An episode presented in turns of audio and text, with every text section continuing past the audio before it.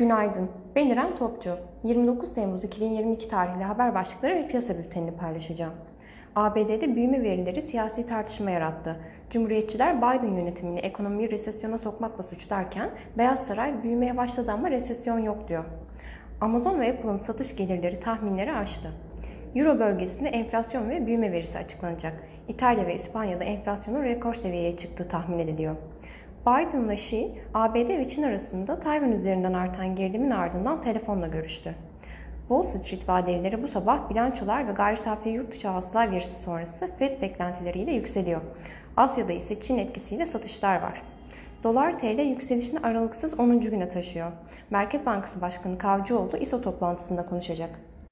Piyasalara genel olarak bakacak olursak pay piyasalarında iki çeyrek üst üste daralan ABD ekonomisi teknik olarak resesyona girmiş gözükse de yapılan yorumlar ekonominin istihdam yaratması ve bazı sektörlerin kuvvetli durumda olması nedeniyle resesyona girilmediğini ifade ediyor.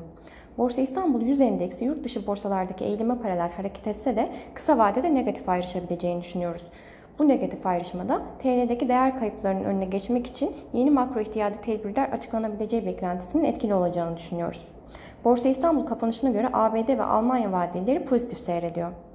Teknik analiz verilerine bakacak olursak gün içinde 2535 ve altına gerileme trade amaçlı alım fırsatı, 2567 ve üzerine yükselişler ise trade amaçlı satış fırsatı olarak takip edilebilir. Viyop tarafında ise kısa vadede 2748 ve altına gerileme trade amaçlı alım fırsatı, 2833 ve üzerine yükselişler trade amaçlı satış fırsatı olarak izlenebilir. Borsa İstanbul'un ve endeks kontratının güne pozitif başlamasını bekliyoruz. Kazançlı günler dileriz.